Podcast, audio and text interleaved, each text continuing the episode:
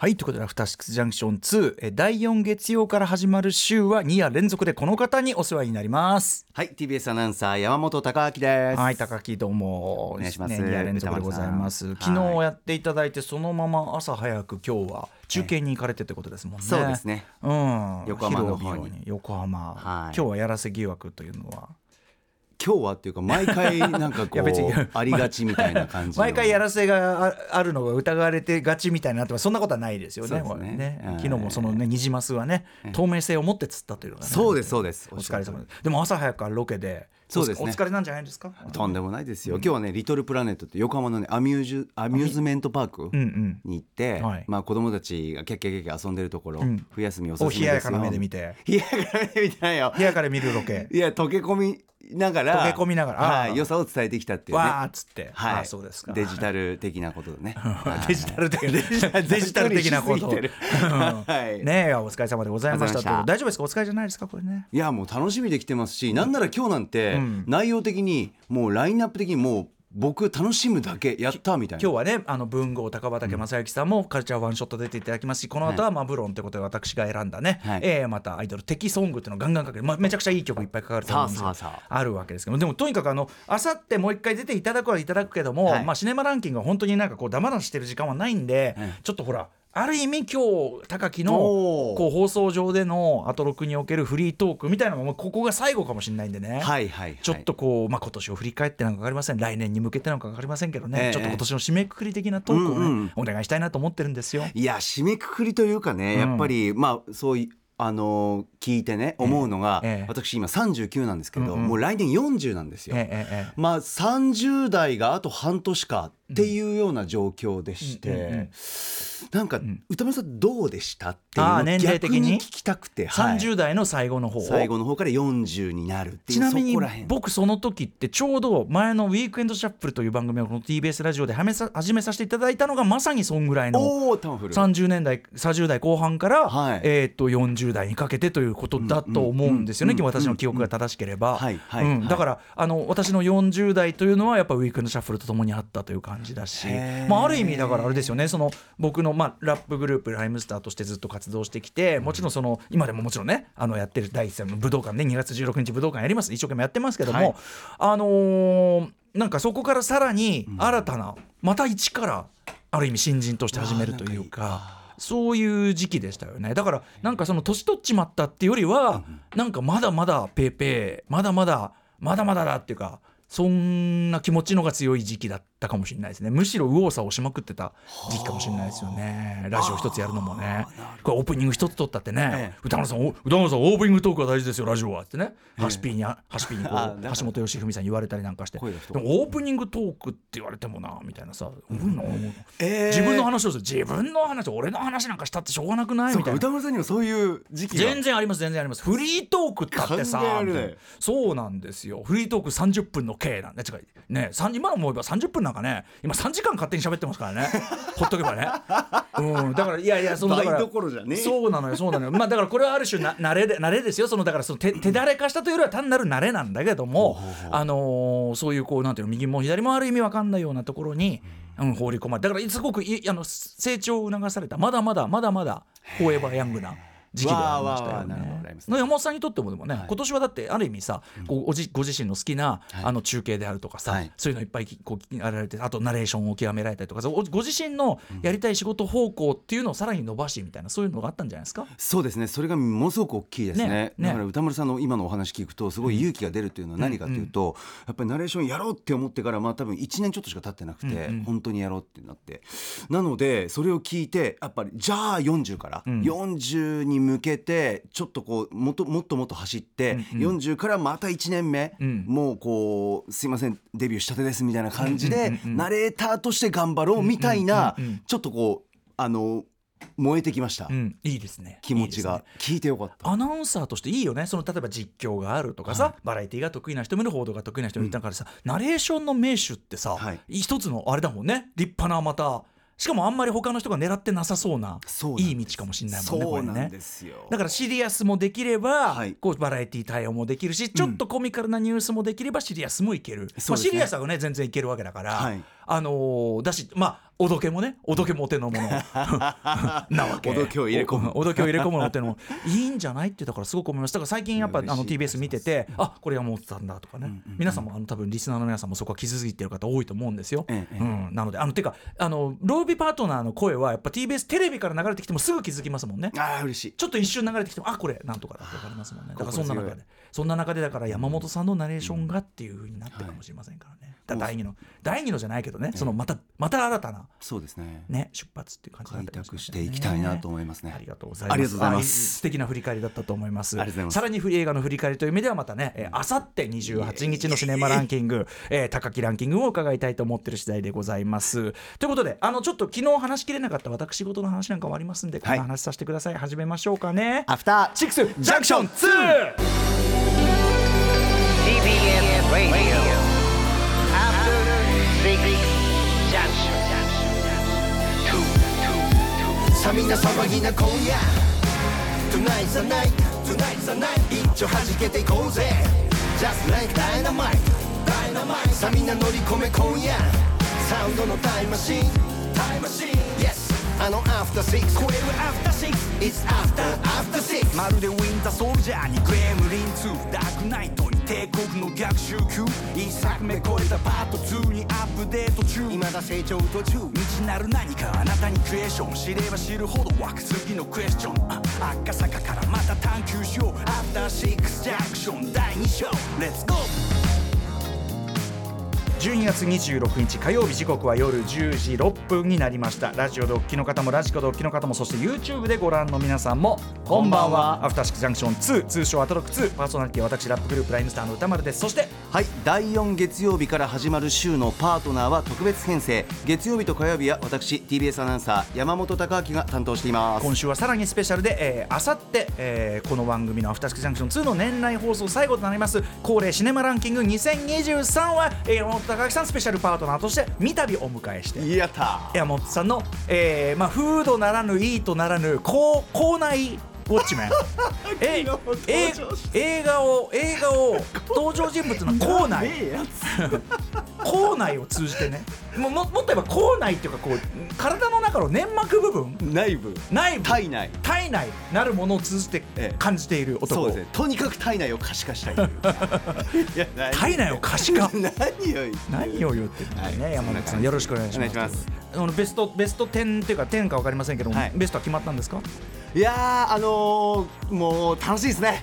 考えるのがね悩むのがまた楽しい歌丸さんの表評論したリストを見ながら毎年やっぱすぐこうあこれも絶対これも絶対これも絶対ってすぐ決まるものもあればあーこれ入れたいけどもうその葛藤。ねえ。楽しい。本放送は山本さんの持ち時間15分ですけども、はい。あのもしお残りになれるようでしたら放課後ポッドキャストの方にもぜひご出演いただいてありがとうございます。思いの丈を、そうですね。ひ吐き出していただいて、はい。私も今ベスト10ねあの絶賛考慮中でございましてうわどうなるんだ。そんな中ちょっと一つ、はい。あのーお話ししておきたいというかですねあのメールもいただいてるんですけどねラジオネーム意識低い系さん、えーこれ昨日届いてたメールなんです、えー、と12月23日つまり土曜ですね。先週の土曜日の毎日新聞の書評欄の歌丸さんの文章を拝読いたしました。そうなんです。ちょうど間挟んでたんでなかなかあの触れる機会なくて申し訳ありませんでした、私はやっぱり狼を知りませんでしたので読んでみようと思いますと書いて意識低い系さんありがとう他の方からもメールいただいてるんですけど、はい。これあのー朝毎日新聞のですね土曜日の朝刊に載っているこれずっと連載で続いている懐かしい一冊っていうまああの連載コラムというんですかねいろんな方が書き継いでる。皆さんにとっての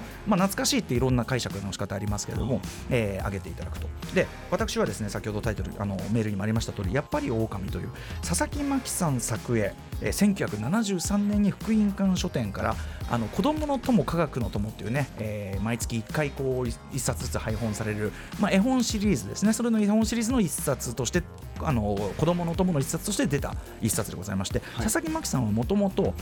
ガロとかでですねあの非常にアバンギャルドな、まあ、言っちゃえばサイケデリックな感覚を持ったような当時の非常にやっぱり70年代60年代末から70年代のカウンターカルチャーの匂いを色濃くでもめちゃくちゃかっこいいグラフィカルな、あのー実験的な漫画で非常に成功された方なんです、まずは佐々木真希さん「海辺の街」なんていうねあの非常に記録された作品ありますけども。でその佐々木真希さんがよりその自分の描きたいことををよりその形式としてなんていうかなふさわしくというか自由度高く表現できる場として絵本作家に展示今でも佐々木真希さん、あの現役で新刊とかねずっと出され続けてますけども、えー佐々木真希さんが絵本作家に展じられて1作目が実はこのやっぱり狼という作品なんです。そうなんです。僕はそもちろんそんなのは当時知りませんよ。えー1973年。僕は多分これリアルタイムで配本されたその時にゲットしてる多分最初ので今にこう10年間経ってますけど今に至るまで新刊としてずっとあのーなんていうか版を重ねて出し続けてるもうクラシック中絵本の日本の絵本のクラシック中のクラシックなんですよ。で僕4歳ですよね。まあ、いわゆるその物心っていうのかな自ちょ割と自我が湧いてきて、自分がどうだってみたいな分かってきたっていう中で読んできて、まあ、このあの文章の中にも書いてますけど私の人格形成に非常に大きなこ根幹をなすような影響を与えた一冊という言い方をすみませんねこんなこと言うとかっこつけやがってってなるかもしれないけど、でね山本さんも絶対今大人が読んでもあの刺さるとこすごいある。あーそうですか。てかまあもう単純にもう古びることのない、もう本当に名作ってこのことっていう絵柄ももちろんかっこいいし色味もおしゃれだしそしてなんといってもこれ狼っていうのはね主人公は、えっと、たった一人生き残った狼の子供でも狼の子供っていうんだけどこうやってこう見てください。このイラスト書いてありますけどこれイラスト描かれてるのは頼藤文平さんによる見事な、えーやっぱり狼の元をねあの絵をこう模したイラスト。これの絵で見れば分かるようにこの黒いこう中は黒く塗りつぶされてポケットに手を突っ込んだような、はい。要するにちょっと抽象化さ他の動物たちあのいろんな豚とか鹿とか牛とかいろんな他の動物の街みたいなのができてそれぞれはちゃんと動物として描かれるんだけど、ええこれ狼なんだけど黒く塗りつぶされてて表情とか見えないじゃないですか。顔も見えない。うん。でこうポケットに手ちょっとやさぐれたような。はいそうですね。で歩いて口癖がこう大きい子まで「け」って言うんですけど一言。まあ要はちょっとやさぐれた。まあ僕この文章の中で書いてる言葉でこういう感じ「け」っていう感じねやるんだけど、あの一言で言えば孤独っていうのを抽象化したような存在なわけです。孤独な存在っていうのを抽象的に描いてるんです。だからある意味読む人の全ての孤独っていうのをこう投影できる存在なわけですよ。で